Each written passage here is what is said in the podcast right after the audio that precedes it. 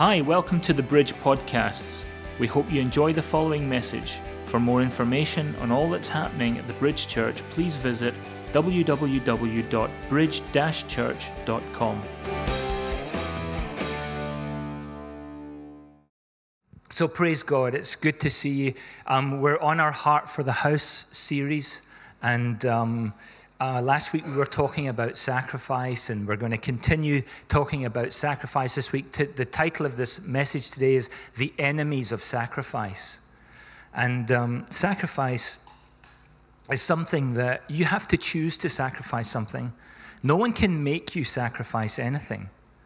If someone, if you're forced into a sacrifice, it's, it's, it's no longer a sacrifice of your own will. It's always when you sacrifice of yourself, your own will, that there's power in that. And that, that is what gives sacrifice power when you do it of your own will. There's no, there's no other force acting on you to make that. And so um, it's, no, it's no wonder then um, because of the power of sacrifice, that many things will come against you to prevent you making sacrifice or to making a commitment because sacrifice and commitment go hand in hand. If you make a commitment to somebody or to something, you'll have to sacrifice after making that commitment. And if you sacrifice anything, you are in itself making a commitment to doing something. So they go hand in hand. And so sacrifice is powerful, and the enemy is going to use every scheme to try and stop you from giving of yourself into God's kingdom or whatever God has for you. And sometimes um, you've just got to, like Dion said, sometimes it's, it's, it's giving a little more time to a stranger or whoever you meet. Um, uh, some of you might have got the message I lost my phone because we were out cycling yesterday around um, uh, Bute and Kintyre and stuff, and, and it flew off the bike after I hit a hole. But there was a gentleman on the, on the cycle, and he was kind of catching up with us at every ferry. And um, at the, we got back to Brodick, and we were all pretty gubbed. You know, is that a good word? We were all done in, and this gentleman had parked his car in Wemyss Bay and it was six o'clock at night, uh, nearly seven o'clock at night, and he had 20 plus miles to cycle back to Wemyss Bay. And, um, and this is not a boast because I'm sure eh, you know, you'll all have the same stuff. But I said to a guy, I said, listen, we've got a van. We'll just run you along to Wemyss Bay so you don't have to cycle it.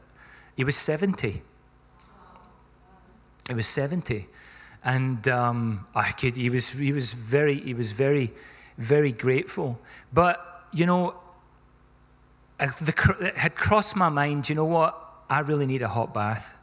I, I really need to get home, get ready for this morning. It did, it cross my mind, you know what? He'll make his way back somehow. I'm being on it, just being honest. But it, it, it just, no. So uh, that was it. We ended up. And, and in the process of that, we find out that he studies theosophy he, um, he's been to various. So we get into a chat and we leave thinking, you know, just the sacrifice of going out of your way to do something that was, you know, it's not, you know, I didn't feel like it, but it's incredible. So we end up with the, the gentleman's phone number for his masonette flat in Bristol. Anytime you're in Bristol, we've got a place for you to stay. And, and, and you think, you know what, just, just a wee bit of sacrifice. You know, how long does it take to get up to Wemyss Bay and back to West Kilbride? It doesn't take long at all, does it? So, whenever something is sacrificed or given up, power's released, potential's released. I mean, and that was a potential for a new relationship. You know, if you think about the fasting, for example, great example. Whenever we fast, power, we store up power to be released because we've sacrificed our natural wants, needs, and desires for this fast. Amen? And um, the ultimate one, the cross. This, the ultimate sacrifice. The power that was released from the cross on, re, on you know, the resurrection. I mean, you, you know, it's incalculable. And that all comes through sacrifice. And sacrifice is important. Sacrifice can turn things around in your life. We pray and we'll keep on praying for people. But there was a king in, in, in, in Kings, there was the king of Moab. He was being attacked by another king, the king of Edom. And he sacrificed his own son, who was heir to the throne. He sacrificed him as a burnt offering outside the wall of the city. And the Edomites were so indignant that, that he would do this that they went back to their home.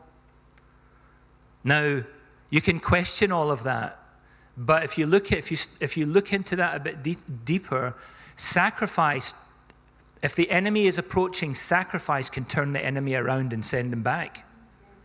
When the enemy's on his way, one sacrifice can turn the enemy around and send him back home. Amen.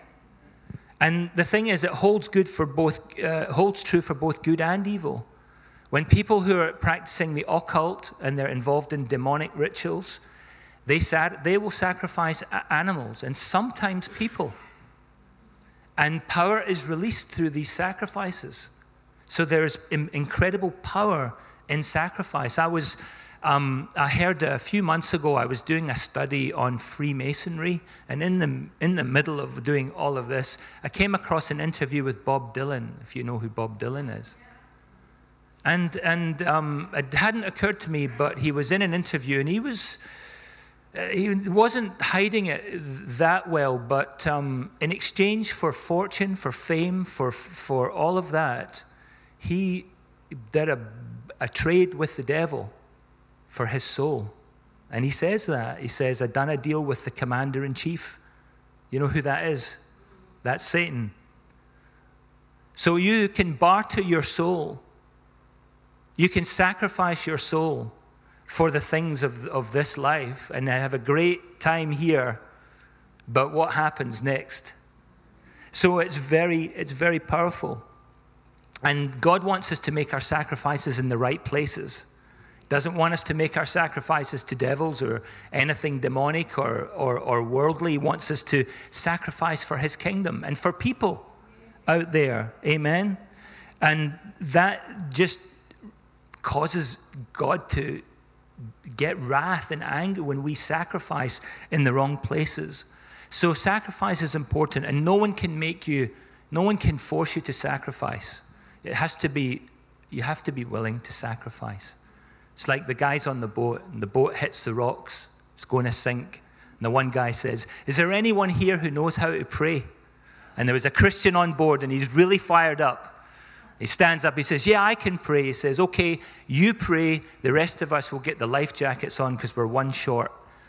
And that, you know what I mean? So no one can force you to, you know what I'm saying? so, um, Praise God for that. But sacrifice requires commitment, and commitment requires sacrifice.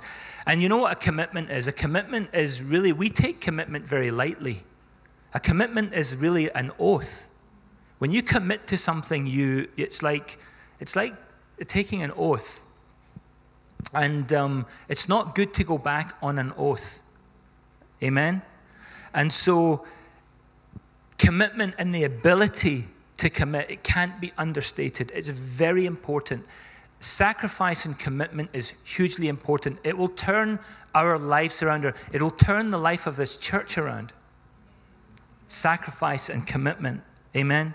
And I don't know if you, if this is maybe a, I don't think it's just a modern day thing, but you know how you sometimes hear, especially ladies say things like, oh, didn't he work out? Fear of commitment. Fear of commitment it probably plagues countless people, the fear, the fear of commitment. And if there's been any progress in whatever area, it brings it to a complete standstill. You can be, everything can be fine, and we're on this new thing, and, and then there's this, oh, pulling back. I'm not going to commit anymore. This is my limit. That's it. That's as far as I'm willing to go. And um, when that happens, stagnation sets into the situation or the relationship. The party who's looking for the commitment, when is he going to put a ring on, you know, whatever that is, when the party that's looking for the commitment becomes frustrated and disillusioned and they give the relationship up. Now, I know some people persevere to the nth degree, but I've known lots of people listen, this needs to happen because we can't go on like this. And, and, and I'm sure some of you have been in the same position. You're like, isn't it about time you got engaged? Isn't it about time you commit? You made a commitment. Amen. Am I talking a bit of sense? I hope so. But sometimes we're just not ready to lay down our personal needs, wants, desires. Just it's just not the time. Um, and we kind of have designs on having the it's like having your i'll have my cake and eat it. I want the best of everything. I don't want to commit because i want to keep all this stuff. So this is my do you know i'm just this is my golf days. And this is this and this is what i do then. And i've got my season ticket and i've got all this stuff. And and you you you want the best of the other person. You want you expect their commitment and their sacrifice. Um, to complement your situation so that things remain comfortable for you. And this, this goes across every sphere of life, even into our faith and into church life and relationships and work, the workplace, all of that kind of stuff. And so, you know, it's a really important thing. And there's some sacrifices that we have to understand are acceptable sacrifices. Some are unacceptable in God's sight. There's some sacrifices that will be made. It's you know the little um, tithes and offerings video we show occasionally with with Cain and the you know he uh, he was a tiller of the land and he brought and his sacrifice was rejected. He still came to bring an offering, but it was rejected. And um, the problem is, it's when we gonna go into a sacrificial situation grudgingly or with an unwillingness. We didn't really, you know what, I'm kind of being down, forced down this funnel into this, that it's not, there's no point in even doing it because God is not going to accept our sacrifices. But there are certain sacrifices that are attractive to God. They, they're like a magnet to God. And when, we sac- when we're sacrificial in that way, things, things change because He's compelled to accept our sacrifice because our sacrifices are being made without any reservation and with our whole heart. Amen? And so, whenever there's signs of, of begrudging or unthankfulness or bad attitude um, mixed in with sacrifice or commitment, do you know what? I'm going to commit. That's, my, that's where I stop. And we think, you know, you know, this is going to be fine. God will accept this, and He sees this is what I'm doing. But we all know in our hearts where we can go to. And God, God knows what is truly sacrificial. He knows what's truly sacrificial. Sometimes to us, we've been, we've been so um, accustomed to a certain um, way of life that to go beyond that comfort zone and that, you know, oh, that hurts too much. That's too painful. I'm not going there. But God will give us the strength to break out of that mold into a new sphere if we will let Him help us to get there. And um, God is not compelled to receive that sacrifice that is made in a, with a bad attitude. You know, I look at Jesus' life, look at Paul's life. They never, and I, maybe someone can put me right, but they never complained. There was no complaining, there was no begrudging. They, um, in, in Philippians chapter 1, Paul says, For me, to live is Christ, and to die is gain. It's like never, never, you know, never unthankful, you know, and um, it's, it's, it's important to, to look into these things closely. You know, it's like in a home where a meal has been prepared. Okay, now I'm not doing the gender, the sex, gender thing here. Whoever prepares the meal, all right. For for a while it was me, and for a while, and for a long, a lot longer it's been my, it's been Linda. But whoever prepares the meal, if you prepare the meal and you set the table, and you put it all out, and your other significant other or whoever comes in and the meal's there, the table is set, and whilst the meal is there, the person who prepares the meal proceeds to nag and complain The person who's sat down at the table that has been set is likely to push the plate away and maybe even leave the room to get some peace. I see some heads, some heads nodding. Yeah? And if you go to Proverbs 17:1, it tells you there that that's a, it's a, you know every answer's in the Bible. Proverbs 17:1, better is a dry morsel with quietness than a house full of sacrifices with strife. Amen. Better is a dry morsel and quietness therewith than a house full of sacrifices with strife. Amen. So whenever sacrifice is made, it has to be done willingly and th- with thankfulness. You know what?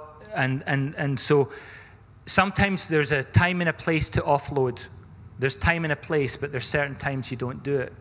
So we all have to have a discussion sometimes, but sometimes it's not the appropriate time. Amen. So, um, what I mean by that you know, God is so good to us. He's so good to us. We can thank Him for the things that He's withheld from us as well as the things that He's let us have by His grace, because sometimes He withholds things from us for our own benefit. He's so good, amen. We can thank Him. I think Dion touched on this. We can thank Him when situations are going contrary, the other way around to our expectations. That is a sacrifice of thanksgiving.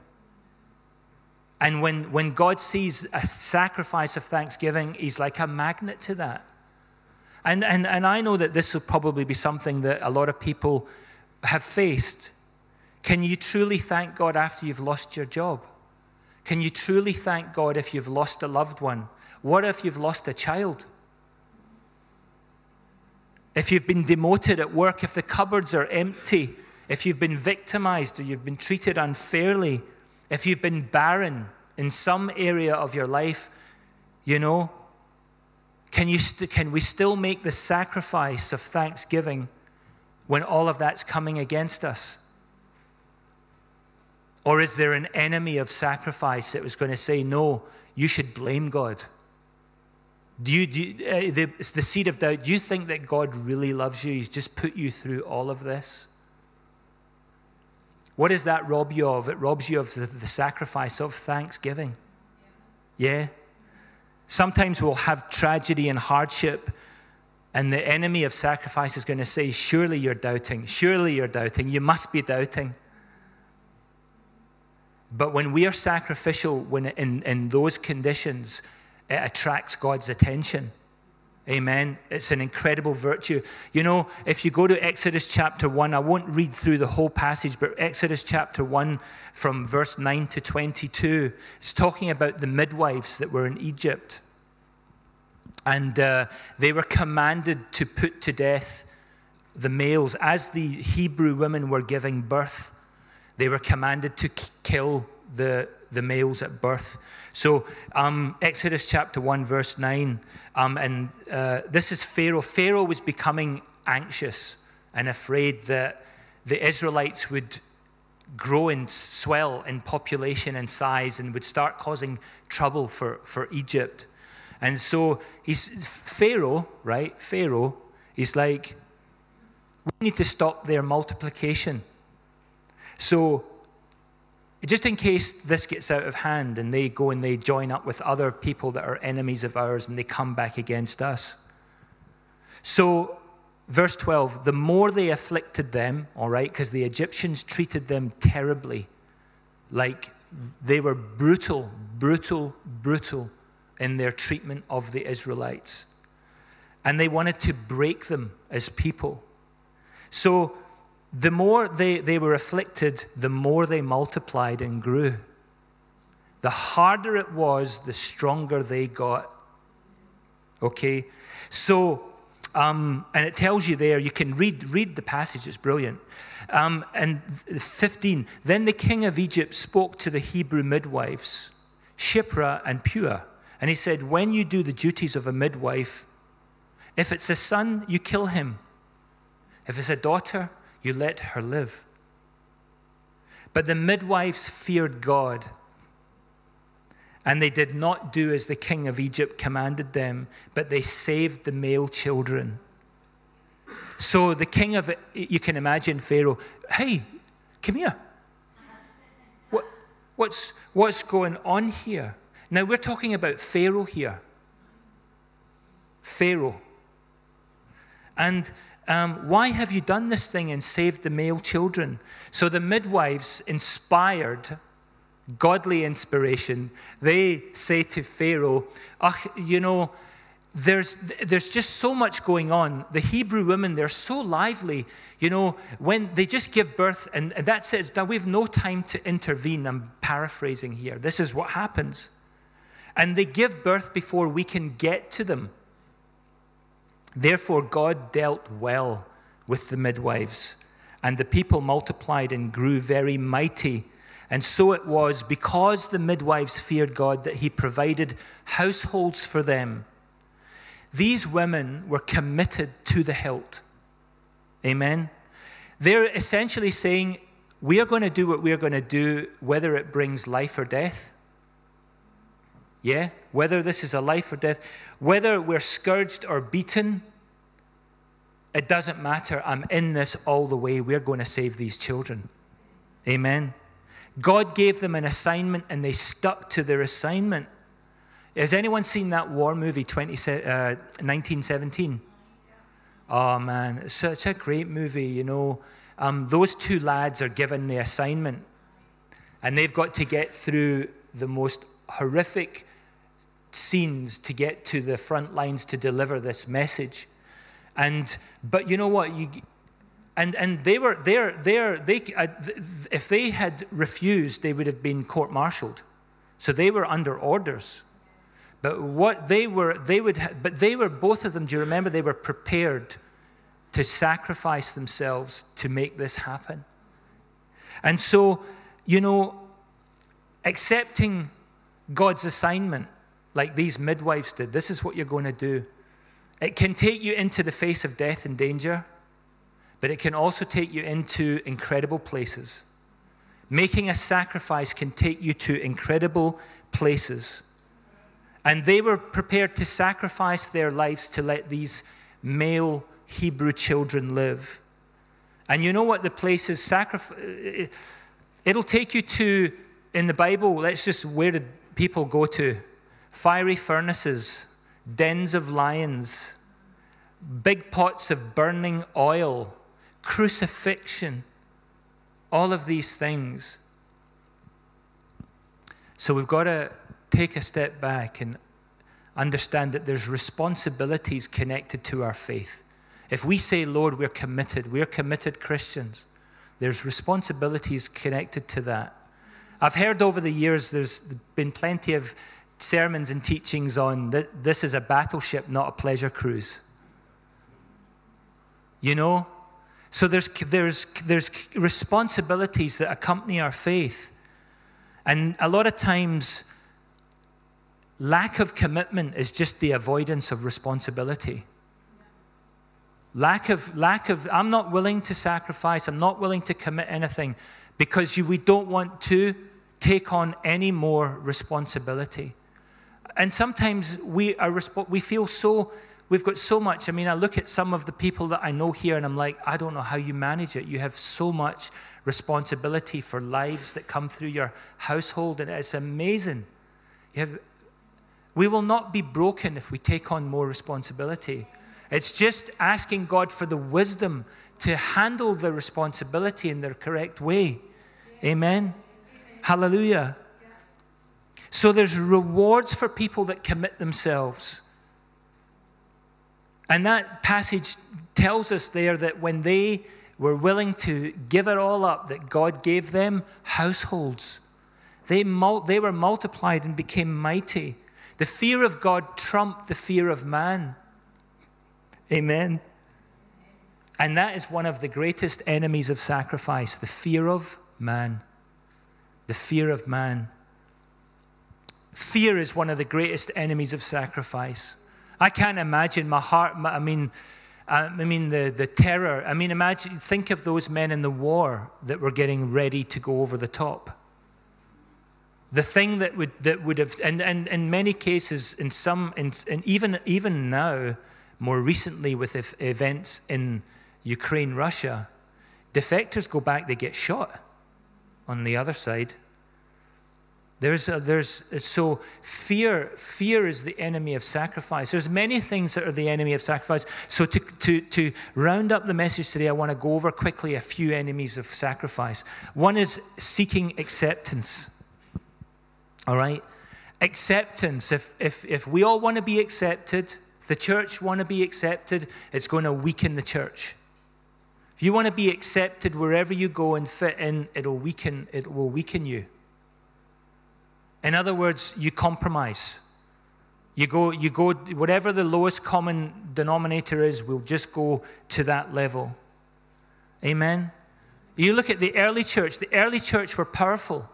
The more people that were martyred in the early church, the stronger the church became.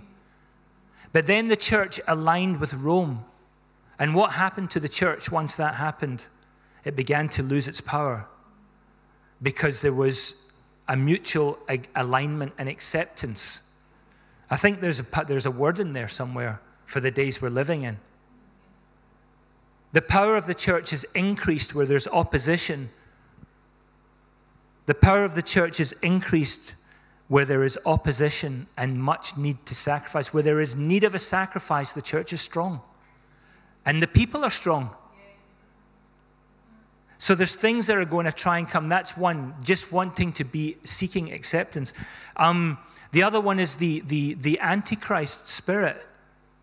The, en- the, enem- the enemy of sacrifice is the Antichrist spirit. You know, in Daniel, Daniel um, puts out visions. In the book of Daniel, he, has, he, he puts down his visions, the dreams he has there. I want to read this one in Daniel 8, chapter 11. Um, yeah, chapter uh, Daniel 8 verse 11. He even exalted himself as high as the prince of the host and by him this is the antichrist by the way, and by him the daily sacrifices were taken away and the place of his sanctuary was cast down. Because of transgression, an army was given over to the horn to oppose the daily sacrifices, and he cast truth down to the ground. He did all this and prospered. You know, the word talks about the abomination of desolation. That's going to be in a day in the future where the Antichrist spirit will prevent the church from making sacrifices. If you look at Pharaoh, Pharaoh is a type of Satan. He wanted to stop the Hebrews from sacrificing. And what was what they could not worship God fully without their sacrifices. So Pharaoh was just a type and a shadow of Satan. But in the future, the Antichrist spirit is going to prevent the church from making sacrifices. And what's going to happen when we, we stop making sacrifices? Desolation sets in. The church, churches will become desolate places where there's no sacrifice.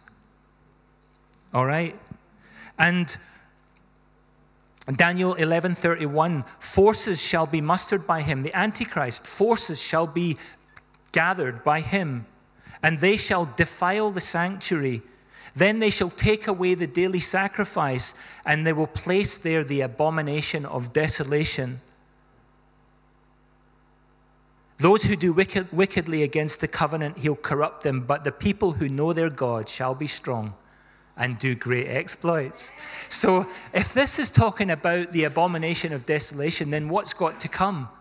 The people that know their God are going to be strong and do great exploits. Amen. The Antichrist wants to stop people from sacrificing to the Lord. They, the Antichrist spirit does not want you to lay down your life for your faith.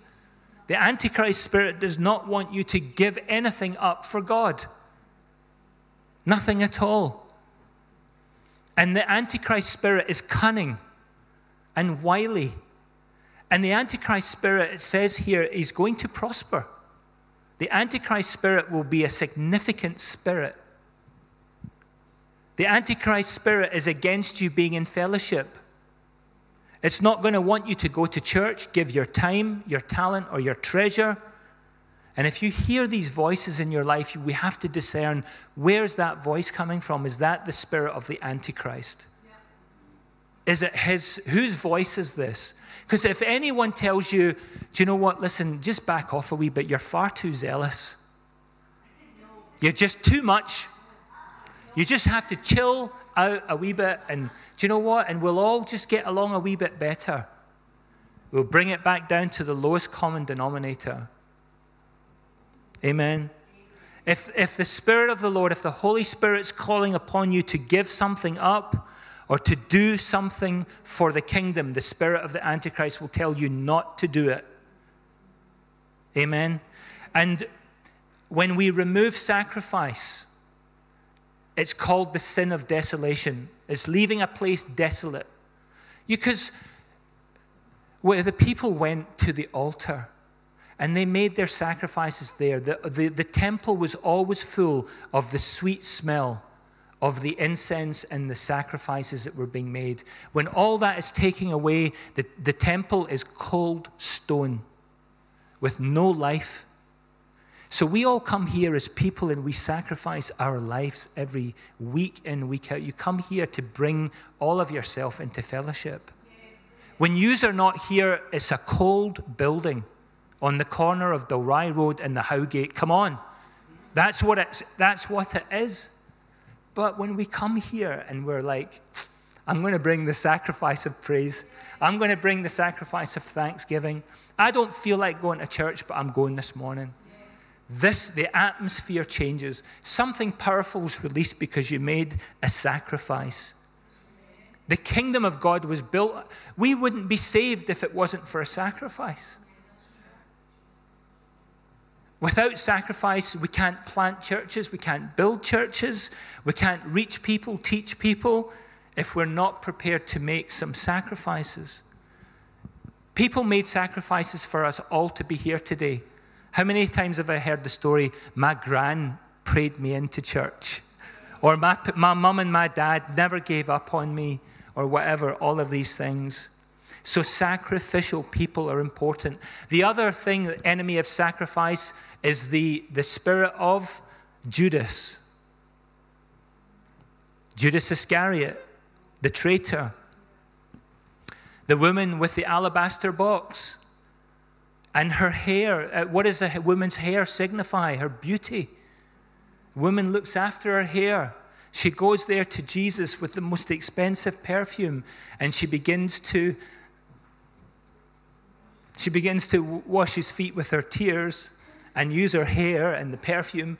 What, is the, what does Judas say? Why is, she, why is she doing that? Why is she making that sacrifice? What, what, you know, do you not know that we, she could have taken that and sold it?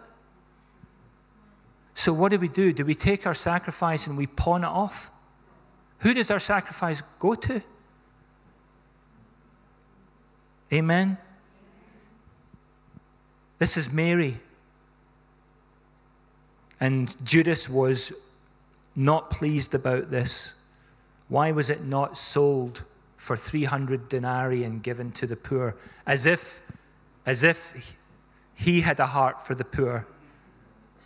But he was in a position in the group. He was the treasurer, he was trusted. Sometimes the voice that comes, the enemy of sacrifice, comes from someone who you know and that you trust. They're close, they're very close. Yeah?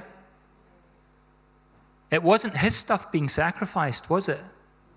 Whose was it? It was Mary's. But yet he spoke out a bit. You know, people can appear to be very sensible, logical, trusted people. You know, this guy, uh, surely, but appearances can be deceptive. If there's influence coming into your life to withhold giving or sacrifice, no matter where it comes from, and it will come in many forms, you have to discern that. We have to discern that. And to finish this off, praise God, another enemy of sacrifice is Satan. Okay? It's that we've talked about the spirit of the Antichrist. Now, let's look at this in, in some context in Matthew 16, verse 21. From that time, Jesus began to show to his disciples that he must go to Jerusalem and suffer many things from the elders and chief priests and scribes, and be killed and be raised on the third day. Then Peter took him aside and began to rebuke him, saying, Far be it from you, Lord, this is not going to happen. This is not going to happen. You're talking about going to the cross and being raised on the third day. No, it's not going to happen. Jesus turns to Peter and says, Get behind me, Satan. You are an offense to me. Jesus loved Peter. He says, Get behind me, for you are not mindful of the things of God, but of the things of men. Peter takes Jesus to the side and tries to change Jesus' mind. It's as if, you know, this is a, this is a crazy idea. Why would, you th- why would you even think like this? Who did Jesus address his rebuke to? Was it Peter or the person who was against the sacrifice? It was, it was against the person who was against the sacrifice, i.e., Satan. He didn't say, Peter, get thee behind me. He said, Satan, get behind me. Jesus didn't speak to, to Peter, he spoke to Satan.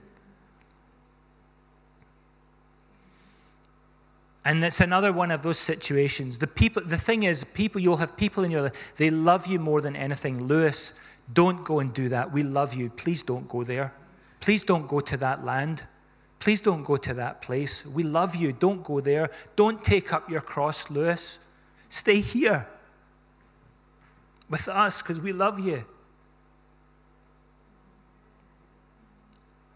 But Jesus seen the, the manipulation of the devil right behind it. So, even in the voices of love and concern, and thank God we've all got people that love us, Satan is very, very cunning. He'll try and present you with an alternative route where there's no pain, no suffering. He said to Jesus, If you will only bow down and worship me, I'll give you all the kingdoms. This sounds like a much better plan, don't you think? Don't you think that that's better than going here? Look what awaits you there pain and suffering. But see if you will just bow down and worship me, I'll give you all of this. All these kingdoms can be yours. It is written, You shall not tempt the Lord your God. If you just do it my way, you can avoid all the hassle. Just do it my way. You'll still achieve the result you want in the future. Just be part of my plan. Amen. So we would rather choose to take up the cross. And that doesn't actually mean that you will have to take the, the cross to Calvary, but it does mean that you will take a lot of the hardships and things that come against you. You will, you will bear that. But he, will, he won't let you bear it yourself because he's the burden bearer. He'll take it, he'll take it off you. So there are other things that are enemies. I wanted to bring the main ones to you. I mean, comfort, intimidation, having a low opinion of yourself. Moses had about 10 reasons why he shouldn't have been the man. You know, God, why did you give, why did you put me in charge of these people? it's like, I, I, I, can't speak, I stutter, I'm, I'm this. He had all the reasons in, in the world to say, I'm not going to come, I'm not, I don't want the responsibility. And then there's one that's very pertinent for today, the day we, the age we live in indifference. Who cares anyway? What, dif- what, what difference is it going to make? What difference is it going to make if I give the guy a lift back to Wemyss Bay anyway? It just, you'll get fitter. You know, you just, it'll be, it'll be, he'll enjoy the ride. No, God's, God works in all of these situations in a very intricate way. And we just have to be ready to hear the voice of the, of the Holy Spirit. So even if it puts us out of our way. So praise God for that. Hallelujah. Thanks for listening. Remember to visit our website, www.bridge church.com, and connect with us via Facebook and Twitter.